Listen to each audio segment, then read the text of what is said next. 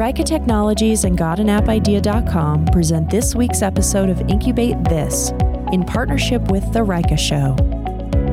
Hello, everybody, and welcome back. We are missing our Grant today. He had work to get done and didn't want to come play with us in the podcast room. And a dentist appointment. And a He's getting dentist appointment. And so maybe his tooth hurts and maybe he can't talk. We don't know. Yeah, it's probably good because if he came in after that, it would be like. I know. He, I just wanted you to say foggy bottom. Or like CJ from, Yeah. from uh, what was it? What's he doing in foggy bottom? Yeah. Woo Canal. Woot Canal. Ah, so funny. All right. So Daryl and I are here today, and we thought that we would talk about healthcare. We're not exactly sure what about healthcare. We, you know, we both have ties to the healthcare industry. Um, David, who is our illustrious silent partner and who has interrupted in many, many of our podcasts and videos and uh, who provides our, our office space for us. Um, he is a laryngeal microsurgeon, which means that he cares for professional voice. Um, so people who have a voice issue, um, whether that's their hoarse or breathy or um, any number of things, he is he is one of the most qualified guys in the country to help take care of those people. Uh, Daryl's wife, not really wife, you guys were divorced and then you got back together. We have a failed divorce and a a failed, divorce, marriage. yes. It was a, it was a psych divorce. We're a cautionary tale. So if you have any marriage questions, you should uh, definitely reach out to me. well, and David and I, every time we're we're joking about getting married, I'm like, yeah, but look at Daryl and his look at Daryl and Jill, like. They got married, it didn't work out. They got divorced, and now they're happy again. I was like, so see? uh, anyway, so Jill is a nurse practitioner. Family nurse correct? practitioner. Yeah. So tell tell everybody what she does. Uh, she's um, as best I can describe it. I'm sure I'm going to get it wrong. Apologies, Jill. Um, is basically like your your family doctor, except that she's not an MD. She's a nurse practitioner. So she was a nurse for I think 13 years, an RN, and uh, so she went and got her master's, which makes her a nurse practitioner. And so she sees a bunch of people, and I get to hear all kinds of weird and gross stories, whether I want to hear them or not, as I'm sure you do too. Now, correct. You may, you may not know this. I wish we had David here for this, but I think a nurse practitioner has to have the oversight of an MD. But they've changed the rule where now a PA could actually operate on their own. So can a nurse practitioner actually in Colorado. really? Yeah, in Oh, Colorado, wow. she can she could start She her could own go out on practice her now. own Yeah, and that get wasn't the case for a long time. Yeah, Wow. um, Okay. yeah. Okay. So Daryl and I both have tangential uh, relationship to the healthcare world and probably more insight and understanding into it than maybe a lot of people do. And we thought this would just be an interesting thing to talk about, whether from a technology perspective, you know, how, how EMRs seem to be some of the worst software that Yes. exists on the planet. And why is that? I mean, uh, in a, in a world where communication should be simpler and sharing records should be easy, it's not. No, Like it's not at all. And is that because of the EMR or is it because of the regulations governing what an EMR has to do? Uh, It's really hard to tell. I think part of it is is an attribute of enter, enterprise software. I mean, everybody knows enterprise software is often some of the worst software. Why? And I was there was this was a good topic we could have actually talked about probably, and maybe should in the future, but. I think it has to do with the fact that often the people that are buying the enterprise software are never the people who are actually using it. Uh, And so, you know, it's a VP or a CXO or, you know, someone at a high level and they're like, oh, that's great. That gives me everything I need. and without so- checking in with all the people who have to use it every day to, To see if it does also what they gives them what they need. Right. Yeah. And, uh, and not to mention the user interfaces, you know, the user Oh. interfaces for enterprise software are notoriously Are bad. Um, I remember one when Jill was in uh, at the tail end of her nurse practitioner program. She may have actually finished, but she had some clinicals she was doing, I think. And we went on a we went on a trip to to um, Cape Cod, and so she was doing some of it in the car while we were while we were driving. and I looked at this software and it made me angry at how bad it was. I mean, the input fields were really Yeah. tiny and thin. And I'm like, how can you see that? Why, who would think that that was a good idea? And that was just, my understanding is that software was just for educational purposes. It wasn't any EMR that anybody would actually use. Yeah.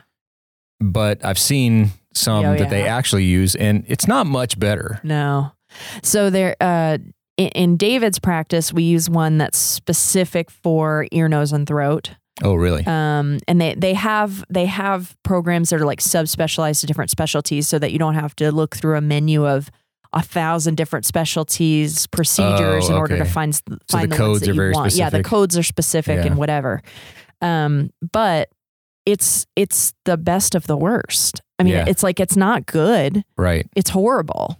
It's horrible. And Yeah. and and watching him go through click off after click off after click off after click off because that's what he has to do in order to get he spends more time most of the time doing charts on patient records Yeah. than he actually spent with the patient in the room. Yeah. Th- And, that's and that's time he he's not getting paid for. Exactly.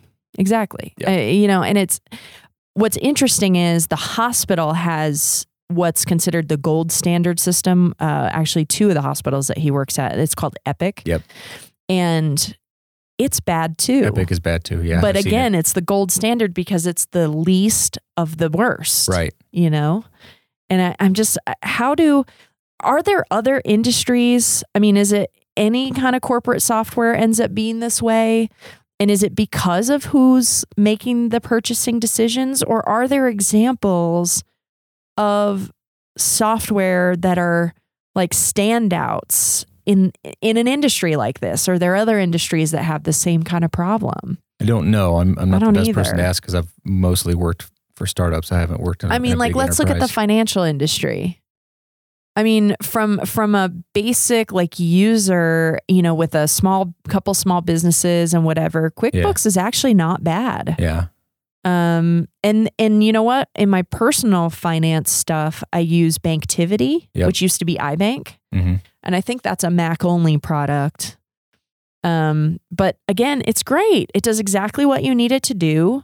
It doesn't have a lot of extra crap in it that I'm constantly like trying to maneuver around. Yeah. So again, is it because in a small business or in a personal life, the the buyer and the software are the same person? Like the user and the buyer are the same person. I think there's that, but there's also a certain level of in an enterprise, they will spend the money to have their people trained on this really terrible software. Oh, Whereas in a commercial environment, people are not going to spend money to be trained on software. They want to be able to pick it up and use it right out of the gate yeah, a- as much as possible, and they've been trained that they can do that. So um, I think that maybe there's a Isn't part that, of that interesting? too. How much of smartphones and our relationship to user experience that's changed in the last 10 to 12 years since the smartphone came out? How much has that changed our willingness to be trained? Do you know what I mean? Like, Yeah, I think like software has. doesn't, uh, hardware doesn't even come with big, thick user manuals anymore. Nobody Mhm. would read it if it did. Yeah. Right. Right? No, they wouldn't. And so, and and that's good in my opinion, right? I mean, if if if my iPhone came with a, a manual that was thicker than my iPhone, they're doing something wrong. It should be so intuitive that, and so all software should be that way. And I think what we're arguing is so should enterprise software. yeah. And I think part of the reason why it's not is because they don't have to. The enterprise software vendors know they don't have to. No, they know that's another revenue source for them to to to sell uh, sales train or to sell uh, software training. Oh, And, interesting.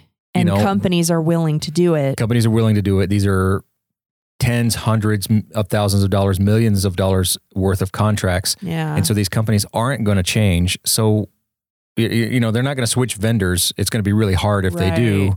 So these these EMR softwares, for example, they're like, we've got the lockup on most of the hospitals. We're not going to make it any better. Why would we spend money to make it better and make the user interface friendlier? Yeah. even though an argument com- could probably be made that it would save the hospitals money and the And patient save- care would increase, Right. Save time on charting save and time on else. time on charting, and maybe even help save some lives because Right. now they're able to focus on their patients and not their The face in front of a computer.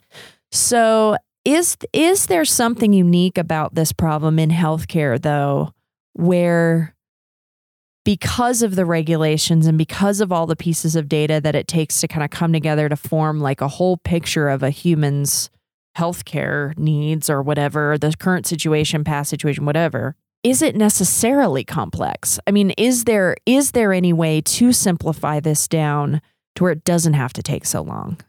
There probably is, but I think you're right. I think there is a level of complexity inherent in it just because of the regula- regulation Mm. You know, I mean, these are people's lives, and we we don't want the software to to go down or whatever. we were watching Grey's Anatomy, as I know you guys do, because everybody Yeah. that's in the medical field has to watch Grey's Anatomy.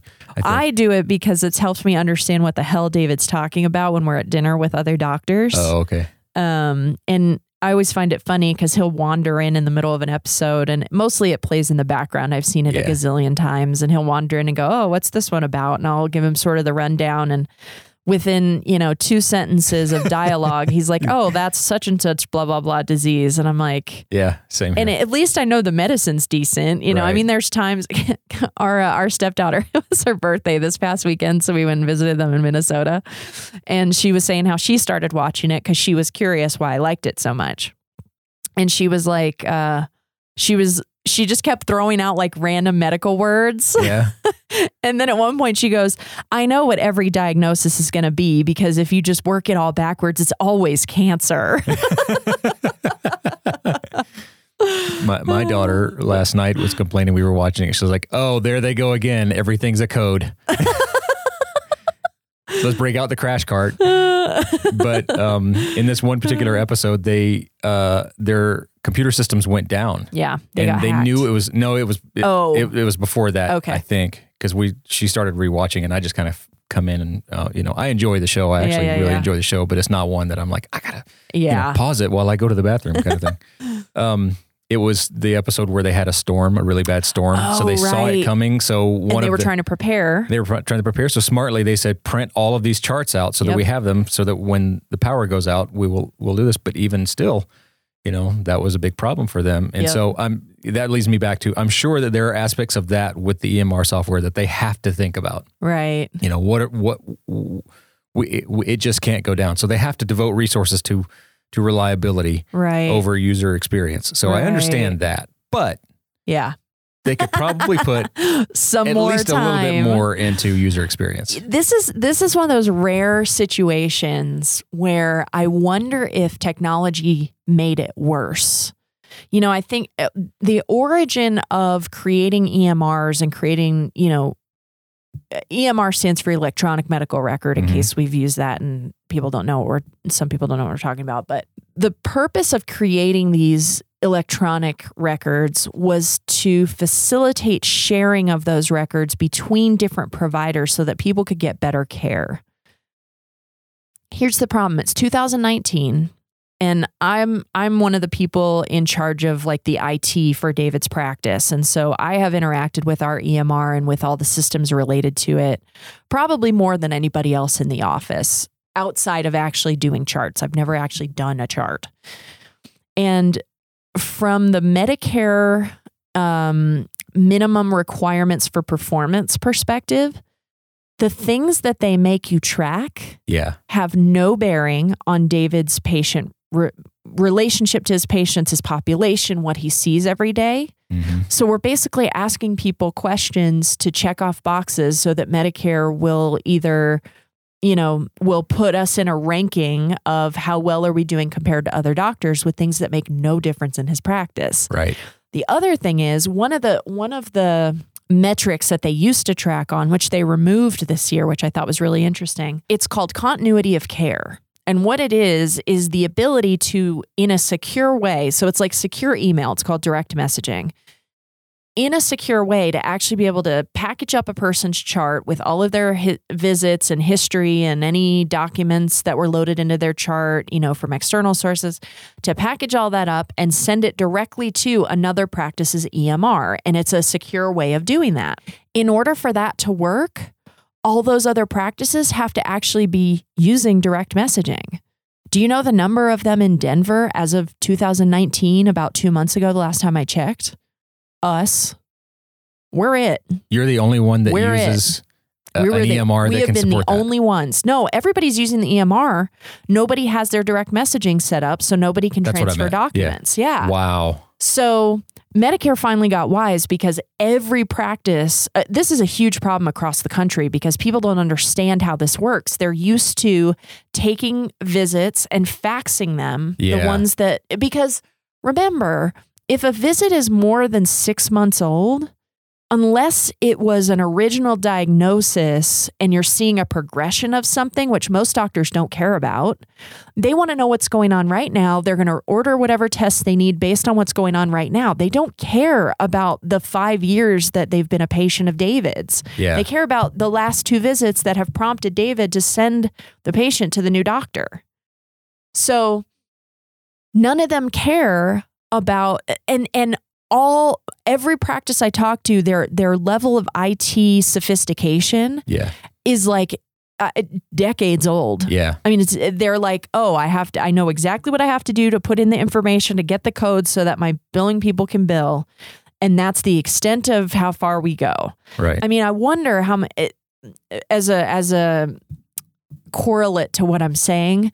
There's another practice here in town. Uh, we're very good friends with with the doc who owns that practice, and they were part of the scam where they had all their data hacked and encrypted hmm and held ransom Oh, last really? year. And how did the people get in? Through an email. Yeah. That was sent to one of the employees. Yep.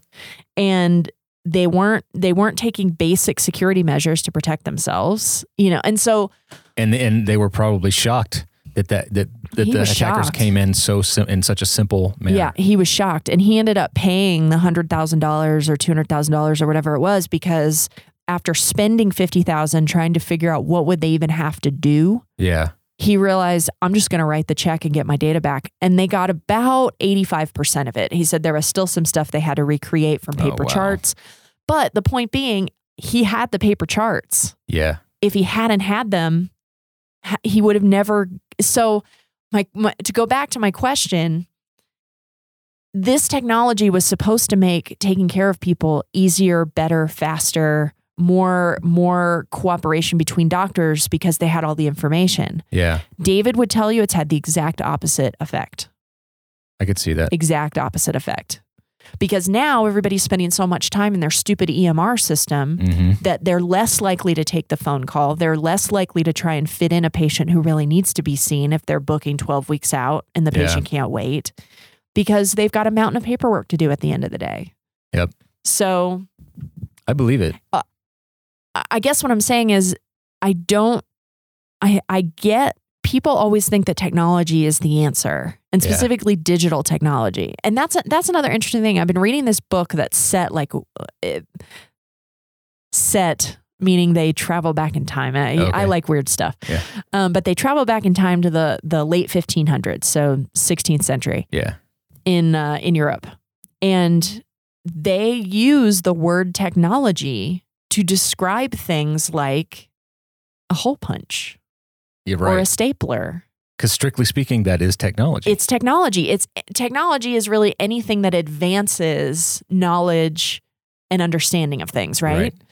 So when I say technology, I'm wondering if digital technology was absolutely the wrong answer in this case, but it's sort of like when all you have is a hammer and it looks like a computer, yeah. that's how we solve our problem.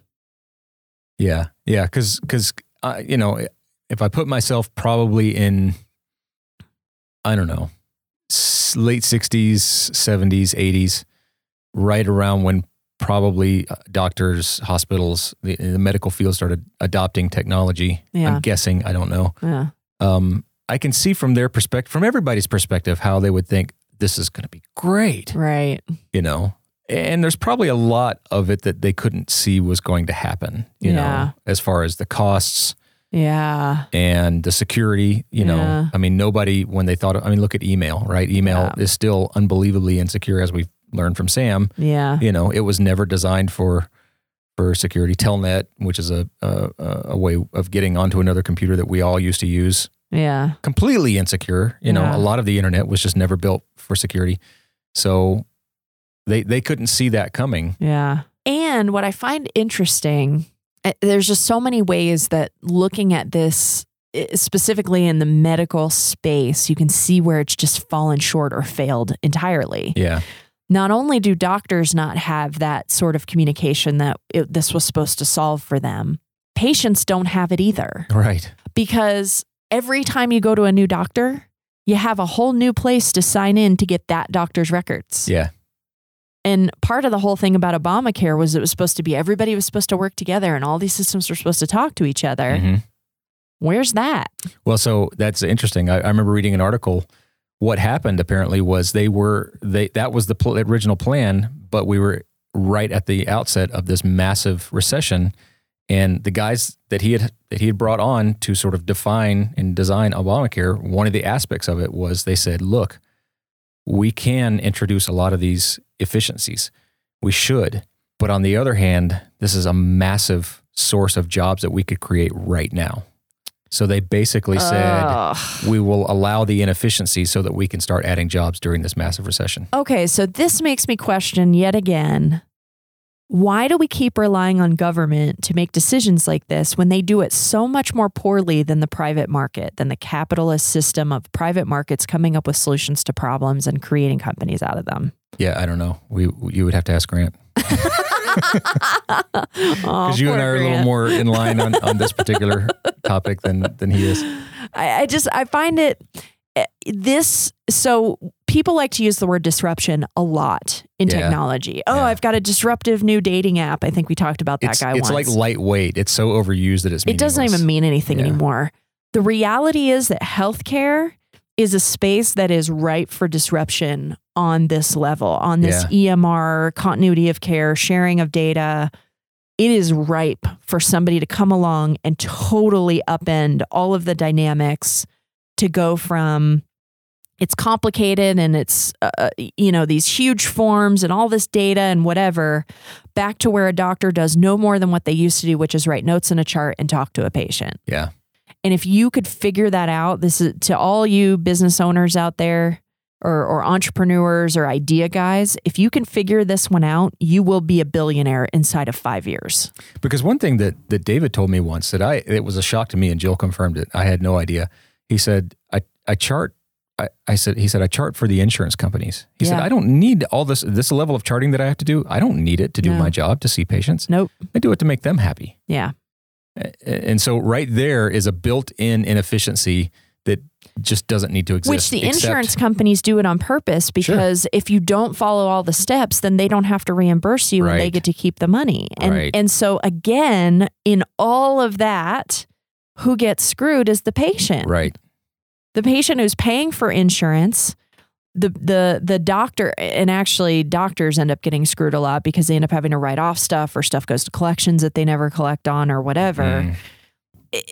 everybody except for the insurance companies and hospitals Are, Are get- getting screwed. Getting screwed. Yep. because they're the ones with the big lobbies who can get things written in their favor. And Mm-hmm. you know, I, we could totally go down that path with this. Sure.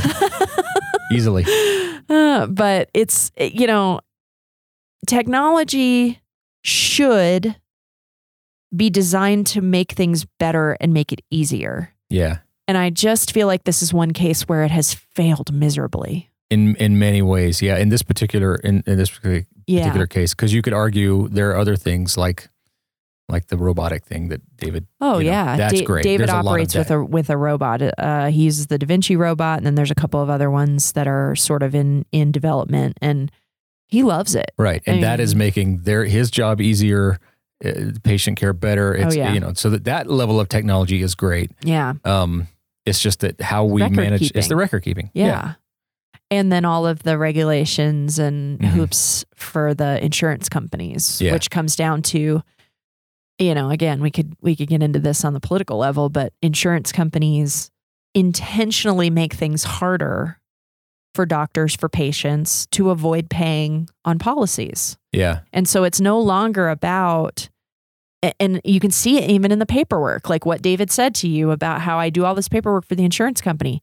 It didn't increase his relationship with the patient. It didn't increase the patient's feeling of being taken care of by David. yeah, so it was no longer about David and his patient working together to solve whatever problem they legitimately had.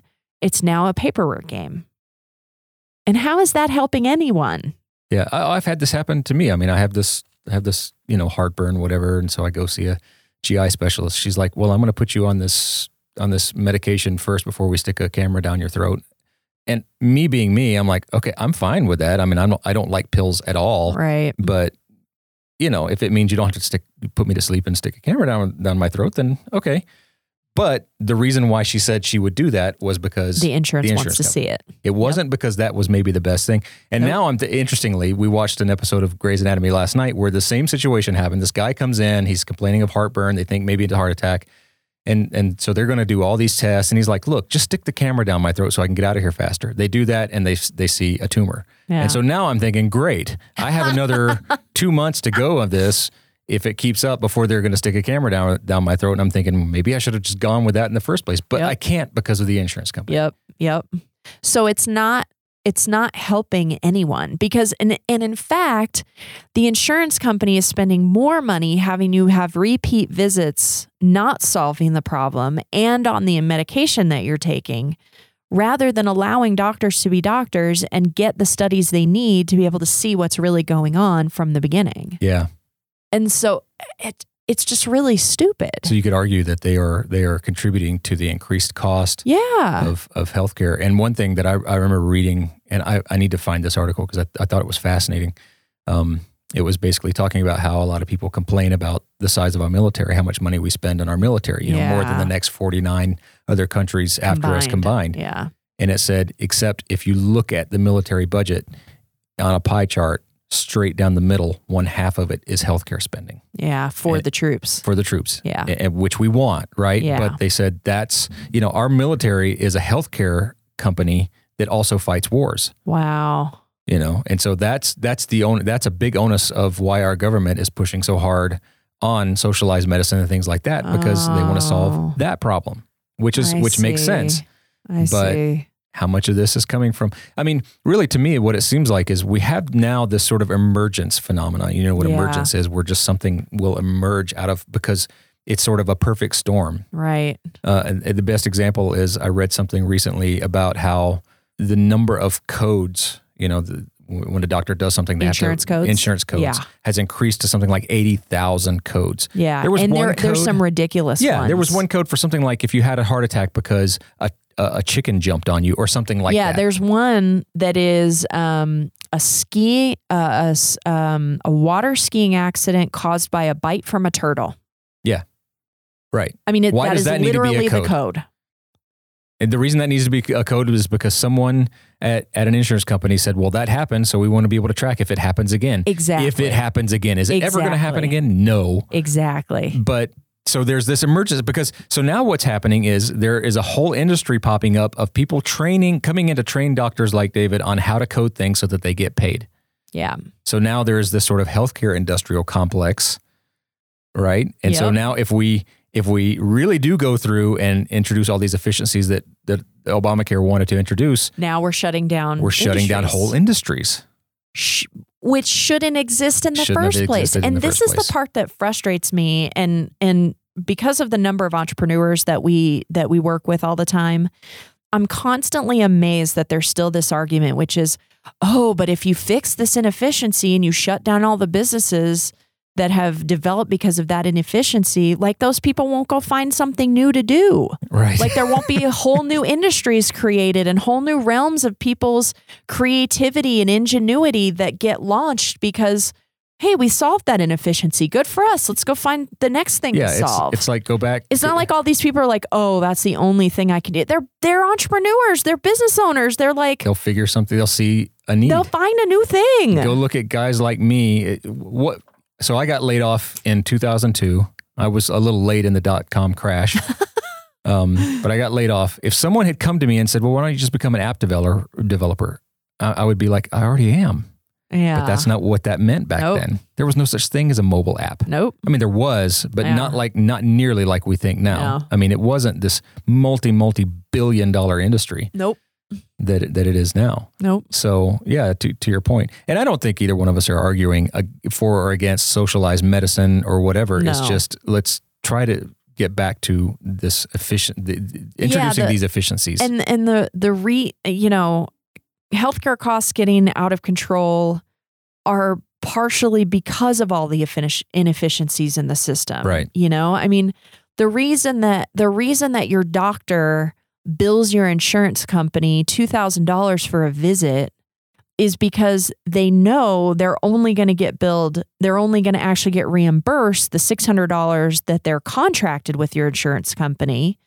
But if for some reason you don't pay your bill or you don't have insurance, they actually have to they actually have to show that $2000 bill on their cash patients in order to keep their contracts at those levels Mhm. with the insurance companies. Yeah.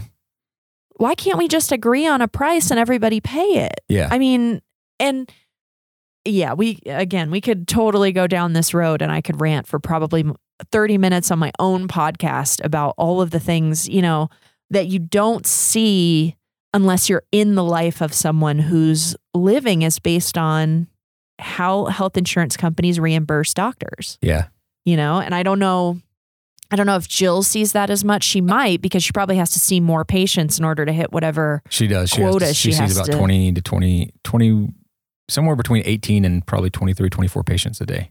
Wow. Yeah. In eight hours, 10 hours. Uh, she works 10 hour days, four days a week. Yep.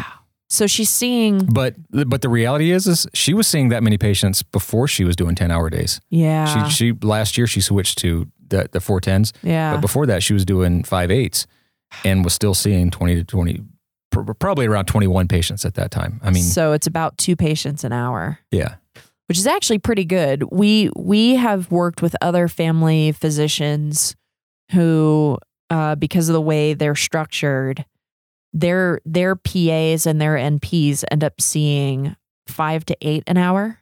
So Mhm. they literally spend like five minutes and they're like constantly just moving around. And Yeah. they're while they're with the patient, they're not even really looking at the patient. They're charting while they're talking.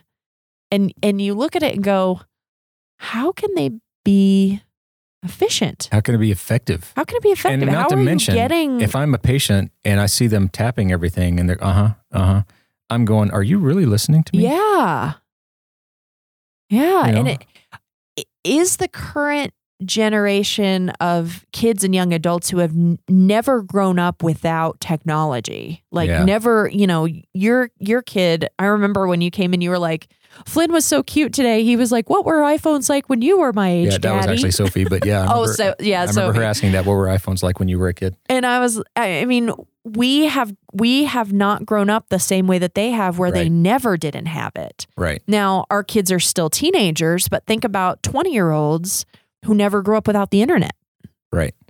So, do they have, are we at our age because we remember a time when people actually sit at a table, have a meal, and there was no distraction from a telephone or a pager or a cell phone? Do we have a different relationship to this? Or are, I'm using the term millennials. I think that's probably the wrong term, but you know, the generations younger than than us and are, you know, early to late 40s, Yeah. Do they have a different relationship to this phenomenon? Does it not bother them? I, I think there is a certain attribute of that, but also, you know, I, I don't know if you do, but I remember going to the doctor and he would sit there and look at me Yeah. and then he would make some notes handwritten Yeah. on a piece of paper, Yeah. maybe maybe a chart, quote unquote, you know, chart, Sure. but it wasn't it wasn't electronic. No. So um but what you're talking about is my kids have never seen that. Every Yeah. time they ever have ever gone to the doctor, The the doctor's, doctor's had a brought a computer in with them, you know, or had I a computer. I remember the first appointment I ever went to where the doctor had a laptop and it was very weird. yeah. This would have been it was after the blood clot. So back in 2012, I ended up in the ICU for about 8 weeks with a blood clot that occluded the entire right side of my brain and because of the way my body developed collateral flow, that's why I'm here today. Uh, we actually have an, two other friends who developed something very similar which before I had it in 2012, every doctor in Denver wanted to visit me in the hospital to see if this thing was real because it was incredible I mean, I remember one of, one of the hospitalists walked in. I had been in the ICU for about two weeks, and and it was her first rotation where I was one of her patients. And she walks in the door, and I'm sitting there talking to my mom.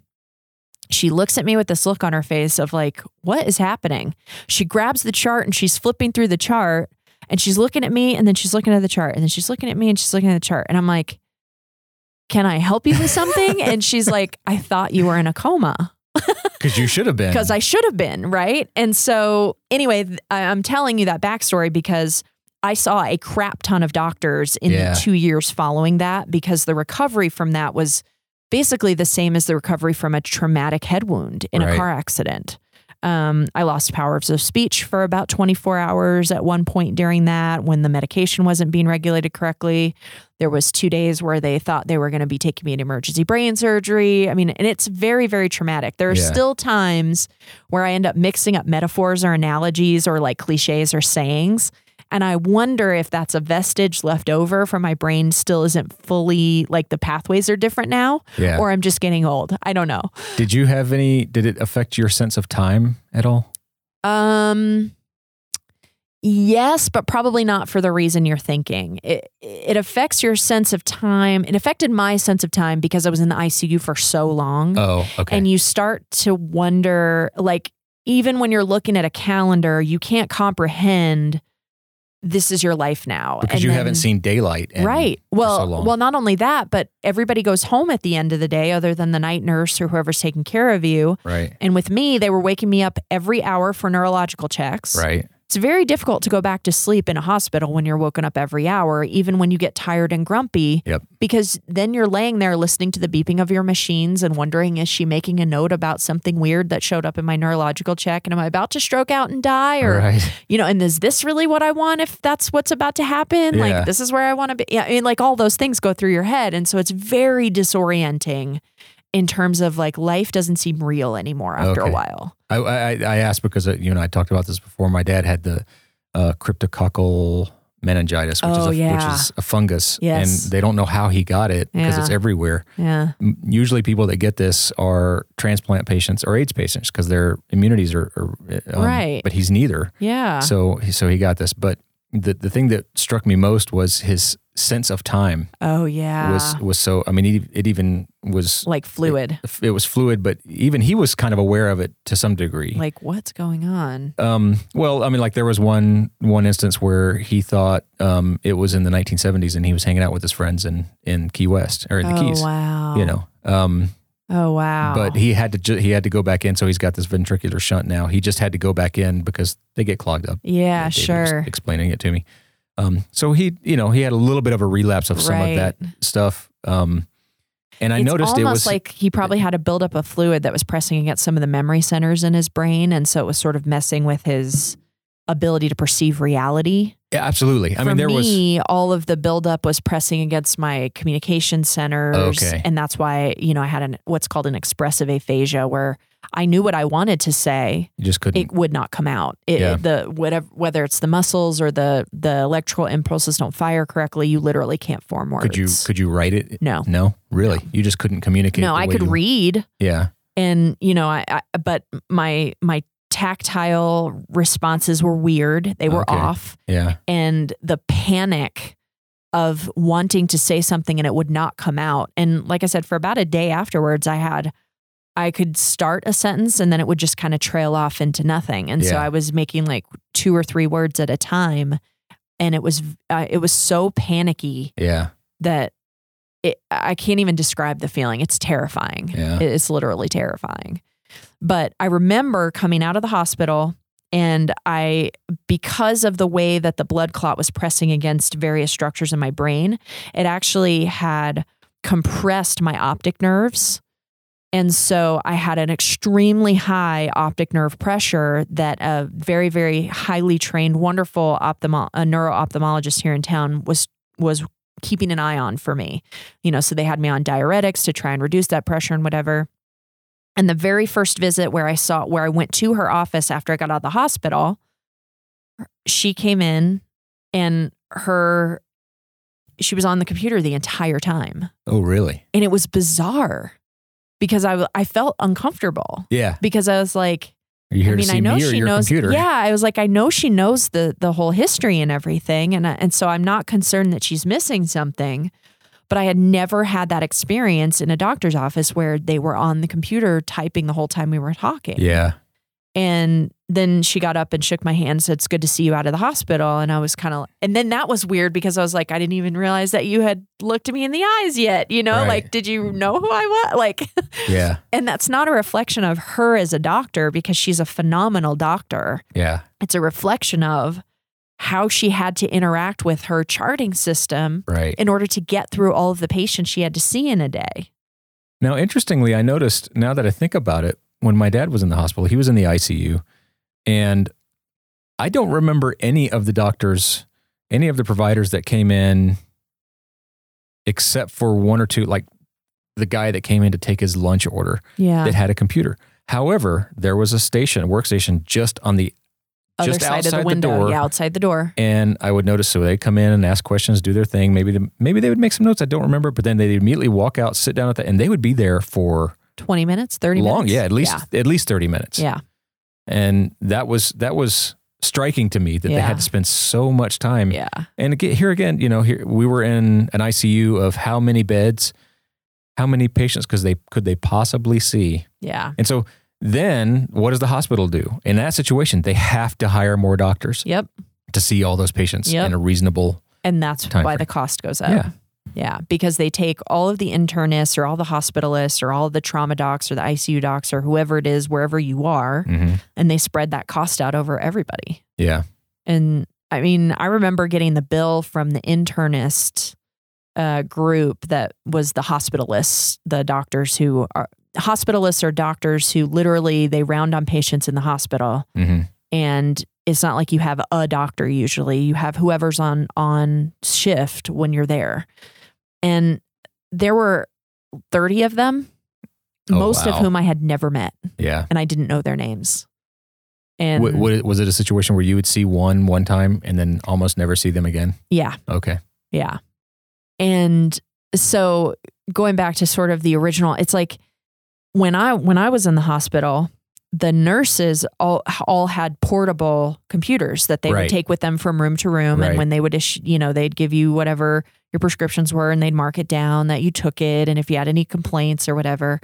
And so literally the nurses were just moving from room to room all night long because of that very thing hmm because when they were with you, they would spend five or ten minutes talking to you. They're charting while they're doing it. I remember one one nurse. She uh, she and I got along really well, and so whenever she was on her break, and I'm putting that in quotes, Right. she would come in and chart and sit with me, and we would chat while she would chart, and you know I'd flip through the TV or whatever until we found something that was entertaining for both of us, Right. and she'd chart, and I and then I didn't feel so alone because Right. I was the only one who was there that long, right? Right. But that was her break was charting. Right.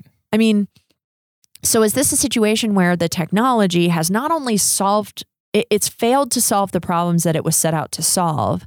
It's created a whole new set of problems, which creates stress and anxiety and all of the bad things that we say we're trying to prevent for not only patients, but also for nurses and for doctors and for the Mhm. surgeons and for the administrators at the hospital who are worried about how are they going to cover costs when, I mean, it, it's just it's gotten worse, like absolutely has. exponentially worse. Yeah. Because now that I think about it, Jill actually has a scribe, and a scribe is uh, basically an MA that goes into ev- into every room with, with, her, her. and she's the one that's writing this stuff down. She's Yep. the one doing, which is good, right? So that Jill can focus on her patients. Right. But Jill But- still has to review it and make sure that Jill it's has right. to review it. Yep. yeah. Um, eh, but that's another cost. Yeah. right? They have to pay this MA, and you know, one could argue, well, it's creating jobs. Well, that's It the is- broken window fallacy right there. exactly. Exactly. And the problem is it's creating more low paying jobs Right. because an MA in Denver maxes out around 35,000 a year, Oh, maybe really? 40. Yeah, I know that her Maybe. MA is not paid very well at all. No, because for the work as an MA,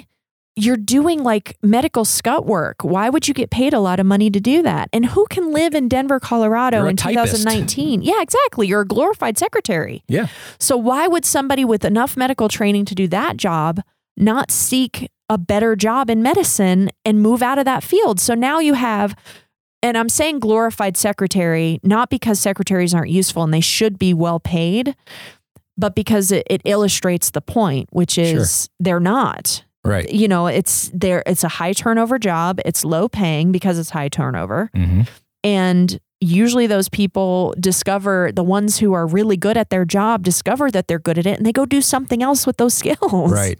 You know. So yeah, you're creating jobs, but you're creating low paying jobs that aren't going to really fill the need. Yeah. So why is that good? Yeah, right. For for something that really, as David said, as a medical professional said, no- doesn't need to exist for him to be able to do his job. It has no bearing on the quality of patient care for him. Right. None whatsoever. Because I promise you that if it did, he would never complain about doing it. Yeah. But he spends most of his nights and weekends doing charts Yeah. because that's what he has to do in order to and fighting insurance companies. hmm The number of times he we have listened to him sit on the phone with a doctor, and I'm putting that in quotes too, not because these people don't have MDs, but because they're working for an insurance company. They, Oh, they haven't seen patients in a long time. They don't see patients now. And some doctor who has no fellowship training or isn't board certified or whatever, who's sitting on the other end of the line at an insurance company, arguing with David about what's right for his patient Wow. and why they won't pay for it. How is that not practicing medicine without a license? Yeah. I, it's crazy to me the lengths that that we have allowed. Insurance companies are allowed to go to these lengths to avoid paying for care, which is exceptionally costly to them, rather than taking out all of that middleman crap Yeah. and saying, if David and the patient decide that this is the right course of, of treatment for them, the insurance company pays for that. This is why, you know, David and I have argued that we think insurance companies should be not for profit. I agree with that. Because if they were, and if they had tax benefits on their nonprofit status based on the actual overall care of their patient populations, hmm you would see an incredible shift. I'm not saying I'm not saying socialized medicine. I'm saying not for profit, Right. Meaning so these that the insurance companies, as they stand right now, could continue to exist. Exactly. It's, just that they would have to change their status exactly, from for profit to not for profit. exactly right. I, I'm- I would be curious to know how that would how well, that you would take play out shareholders. I, I, I- so that's that's what I it's was no, it's no longer is- about shareholders being. It's it's that there is no profit in the company. yeah. You account for administrative costs. I mean, look, let's be honest. The CEO of a of a healthcare company that that actually takes care of patients really well, that's a pretty specialized job. So I don't have a problem with CEOs who are well qualified or C-suite executives or whatever who are well qualified in what they do getting paid well. Sure. What I have an issue with is that they pay a lot of intermediary people in order to avoid paying for the care that people need. It's cheaper for them to to avoid paying than it is to just pay and, and Pay. do the work. And in fact, I don't think it is cheaper for them to avoid paying. It I- just seems like it on it paper. seems like it on it seems like it to their shareholders which is the crux because the that's an expense that they can write off in a different way. So I, I think if you could figure out a way to take, you know, Anthem Blue Cross Blue Shield is no longer a for-profit company. yeah. They're limited to 10% administrative costs, and every other dime has to go into caring for their patient population. I wonder if the same would also apply to hospitals I if you get you know, the same benefits. It, it's interesting because if you look at hospital systems that are for profit, like Health One, yeah. who they have a lot of infighting between their hospitals because their their CEOs are bonused against other CEOs in their system, which Oh, is also another huge problem. And then you look at somebody like Centura, which is a non not for profit Uh-huh. system. They have the same problems. Okay. They just deal with them differently. So, hel- so uh, a, pro- a for-profit system deals with the the internal issues by pitting CEOs against each other Right. and creating infighting in order to solve the budget problems because then CEOs get real creative. Right. Centura deals with it by going out and finding donors, Okay. you know? And, and I don't know which one is better, but I can tell you that neither one is really working. Yeah. And the reason it's not working in the not not for profit way is because it's really for profit. Yeah. I mean, what's interesting to me is if you look at the history of Denver General, which is uh, the public health system here in Colorado, until about three years ago, um, when the the last um, head retired, and I cannot remember her name. She was an amazing woman. She retired and they brought in a new CEO. Until they brought in that new CEO, Denver General had never once been in the red, not once. And it was a public hospital. They service the the people who didn't have it's, it's insurance. a level one trauma center. It's like a level one. It's the well respected. place. Yeah, in Colorado, if you are in a major accident, a car accident, in other anything, states around here, my understanding. they they helicopter people in because it is the best level one trauma center in like six states yeah, and highly respected because of that. And Mm-hmm. they managed to stay in the black until just two or three years ago when the when the woman who used to run it retired and they brought in this new guy who had all these newfangled ideas. They have been in the red ever since. really. So it's proof that being a public healthcare system, being a nonprofit, because I'm Mhm. pretty sure they were a not for profit. I don't yeah. know on that no, I for think sure. because Jill actually worked there a, a good portion of her 13 years as an RN. yeah. That's where she worked. and it matters who's running it. It Mhm. matters how it's run. Yeah, and they have they have to deal with things that no They- other hospitals. all the they have a jail indigent yeah, inside have of a it. They have an indigent. They, all the I mean, indigent populations go there. All of the um, illegal immigrant populations that can't Yep. get health insurance, that's where they that's go. where they go. And because they are funded by the state, they have to take these people. Yep. They have to. Now, interestingly enough, UC Health is also partially funded by the state, and they are supposed to take those populations. They only do it in Aurora because it's the only place where they have to. Really? Everywhere else, they turn them away, Is that right? which should be a crime. They're And- they're in a weird. They they seem to me in a weird situation. So so Jill now works for. She now works for. It's it's interesting. She is technically a faculty member. Oh, So because she works they're for- owned by UC Health. She works. So she works for the University of Colorado. Right.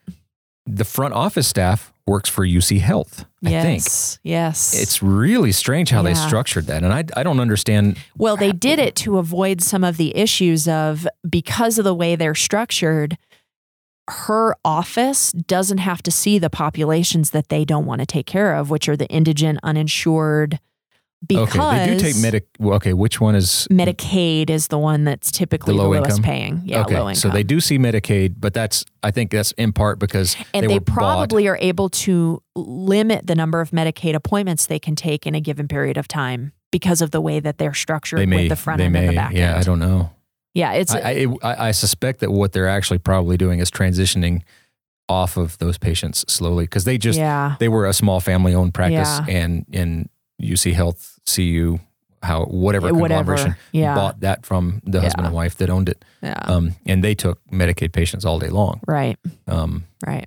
so yeah it's it's weird how it's they're it's a very weird situation and it, it's it's causing issues. In fact, UC Health is known to be um, not friendly to the community doctors to Yeah. the point where they go in. This is what happened, I'm sure, with with the uh, Jill's practice. yeah They come in, and a lot of doctors they buy them, make them all these these promises and guarantees and whatever, and six months later they just shut the practice down because they're like, oh well, we already have these doctors on staff at UC Health. oh okay So No. we have known a lot of subspecialists that have gotten royally screwed by the U. No, it, I, we what we think because the the husband and wife they were both doctors that Yeah. owned this. They're they're older. They were ready to retire Oh, anyway. okay. Um, but also there's Broomfield Hospital, I think, Okay, that yeah. they just built, Yeah, and so what we think is they're they're buying up feeders. their feet. Yeah, Yeah. they're looking for for Yeah. these small family owned practices. They're buying them up and then starting to try and to route how the that not a violation of Stark Exactly. Law, which is supposed to be you can't refer to yourself. You Right. can't self-refer. Like what the heck is that?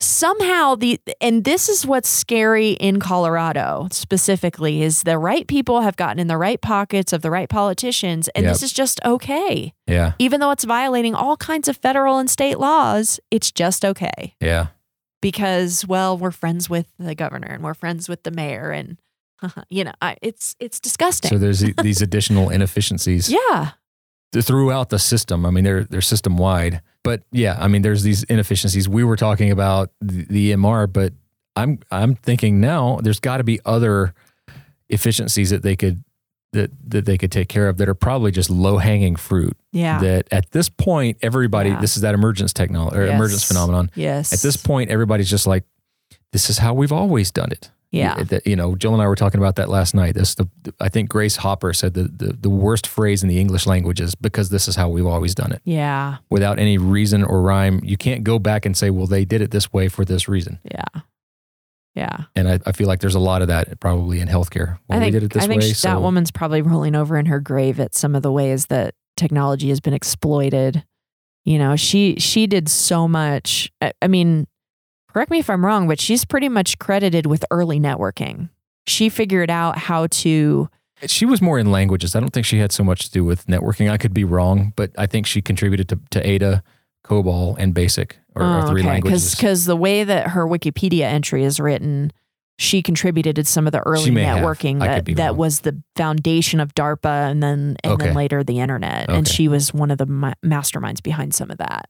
Probably because of her familiarity with languages. yeah, But there's somebody they should make a movie out of. I you know, wouldn't it be Hey, interesting? Maybe, maybe just be real. I mean, like, a woman in the what was that, the 30s and 40s, yeah, who was a master of language and, and technology. I mean, like I think she's the reason why we call bugs bugs because yeah, she, she, actually invented the found a term. bug, Yeah. a, a physical bug in in that that these was relays. yeah, and it was actually like preventing the flow of electricity across a certain yeah, or whatever. Yeah, it's anyway. I, I it's an interesting. This is a, a very interesting problem. I think it is one that is really ripe. Uh, healthcare in general, but healthcare technology and how how you service the delivery of healthcare services hmm how you how you attend to that in a way that makes it secure but also makes it flexible but also doesn't have doctors and healthcare professionals who are very highly trained in other skills having to be also highly trained in IT and basic technology. that's another that's another area of sort of inefficiency. Yeah, yeah. I mean, when UC Health bought this practice that Jill worked at, she had to go, I think, two or three days, full days, not seeing patients, so that she could to learn how to work. on si- Eh, And what was how is ironic that is making anybody's life better? exactly. But I, what I, if I recall, I'll have to check with her. I think the system they were training her on, she already knew because she'd used it at Oh, a previous employer. but of course, someone in that organization said, "Yeah, but we do it a little bit differently, so of we need to make sure that you understand." Our install's understand." a little you know. different. the things are a little different. Yeah. So I'm sure she was sitting in this class, half awake, looking at her phone. You know, 'cause she's like, hey, how I would be." yeah. I know this. Why? Are, this why, you're wasting why am my I here? time. Yeah. So if you're out there and you're an entrepreneur who's been thinking about ways of fixing inefficiencies in healthcare, fixing inefficiencies in the EMR system, don't stop. You know, I think there's money that's being put into that area right now. Um, it can be difficult to get money raised because there's so much uncertainty about the future of medicine in in the United States. But if you can keep going and if you can find a way to really solve some of these problems, you will find people who will back you and you will be you will find ways to make money doing it because these are huge problems that are facing everyone on the planet who is a doctor or a patient. That's everyone. hmm And no one has figured them out yet. Yeah. And and they're horribly horribly solved right now because we've just made it okay that big inefficient companies are solving big inefficient problems Yeah. you know this has been a really interesting topic. Um, i think we'll probably cross post this to to the co to both both of the brands because i think there's interesting stuff throughout for for whether whether you're thinking about it from technology or whether you're whether you're an entrepreneur. If you're a human being this has been interesting. Yeah. um, and as Yeah, always affects everybody's yeah it life affects at some everyone. everyone. Um, and as always, if you're if you have questions or you're curious or there's a topic you want us to cover or something that we talked about that you're like, what does that mean? Please post questions, send us email through our website, through YouTube, through one of our social channels, and uh, we'll make sure that we cover that or get back to you directly or or uh, however we can best serve that. So Which is actually, please reach out to us because Yes. we're we're looking for new ideas of things to talk about. So yeah, what what's interesting? Q and A would be great. Q and A know. would be awesome. Like I love the the Jocko podcast, and some of the best podcasts he does are his Q and A's. yeah, and what's interesting is Grant kind of threw out the great hack. Yeah, um, as like that's a trending topic. We should talk about it. And so when I sat down and watched the movie, I was kind of like, I don't know if this really relates to our audiences. It's one of the most highly viewed videos and pod listened to podcasts Really? in our history. Wouldn't surprise me. Yeah. So so tell us what you're interested in. Tell us what you know. uh, g- give us ideas. You know, we're we're always open to new ideas. It doesn't have to be tech related. We'll pontificate on anything. Yeah, we will. We will. And have if there's opinions. We're people that you think would be a good fit for the podcast that we could invite as guests, let us know because I'm really good at hunting those people down and getting them on the show. Mhm. So, um, yeah, so we we have uh, enjoyed this. We missed Grant today. I'm sure he'll be back for the next one. We hope he'll be back with a new tooth. with a new tooth. And um, thanks, guys, so much. And we will see you next time. This episode of Incubate This was brought to you by GotAnAppIdea.com in partnership with Raika Technologies and The Raika Show. Visit us at RaikaTech.com for more fun with technology or at gotanappidea.com for more tips, tricks, strategies, and advice.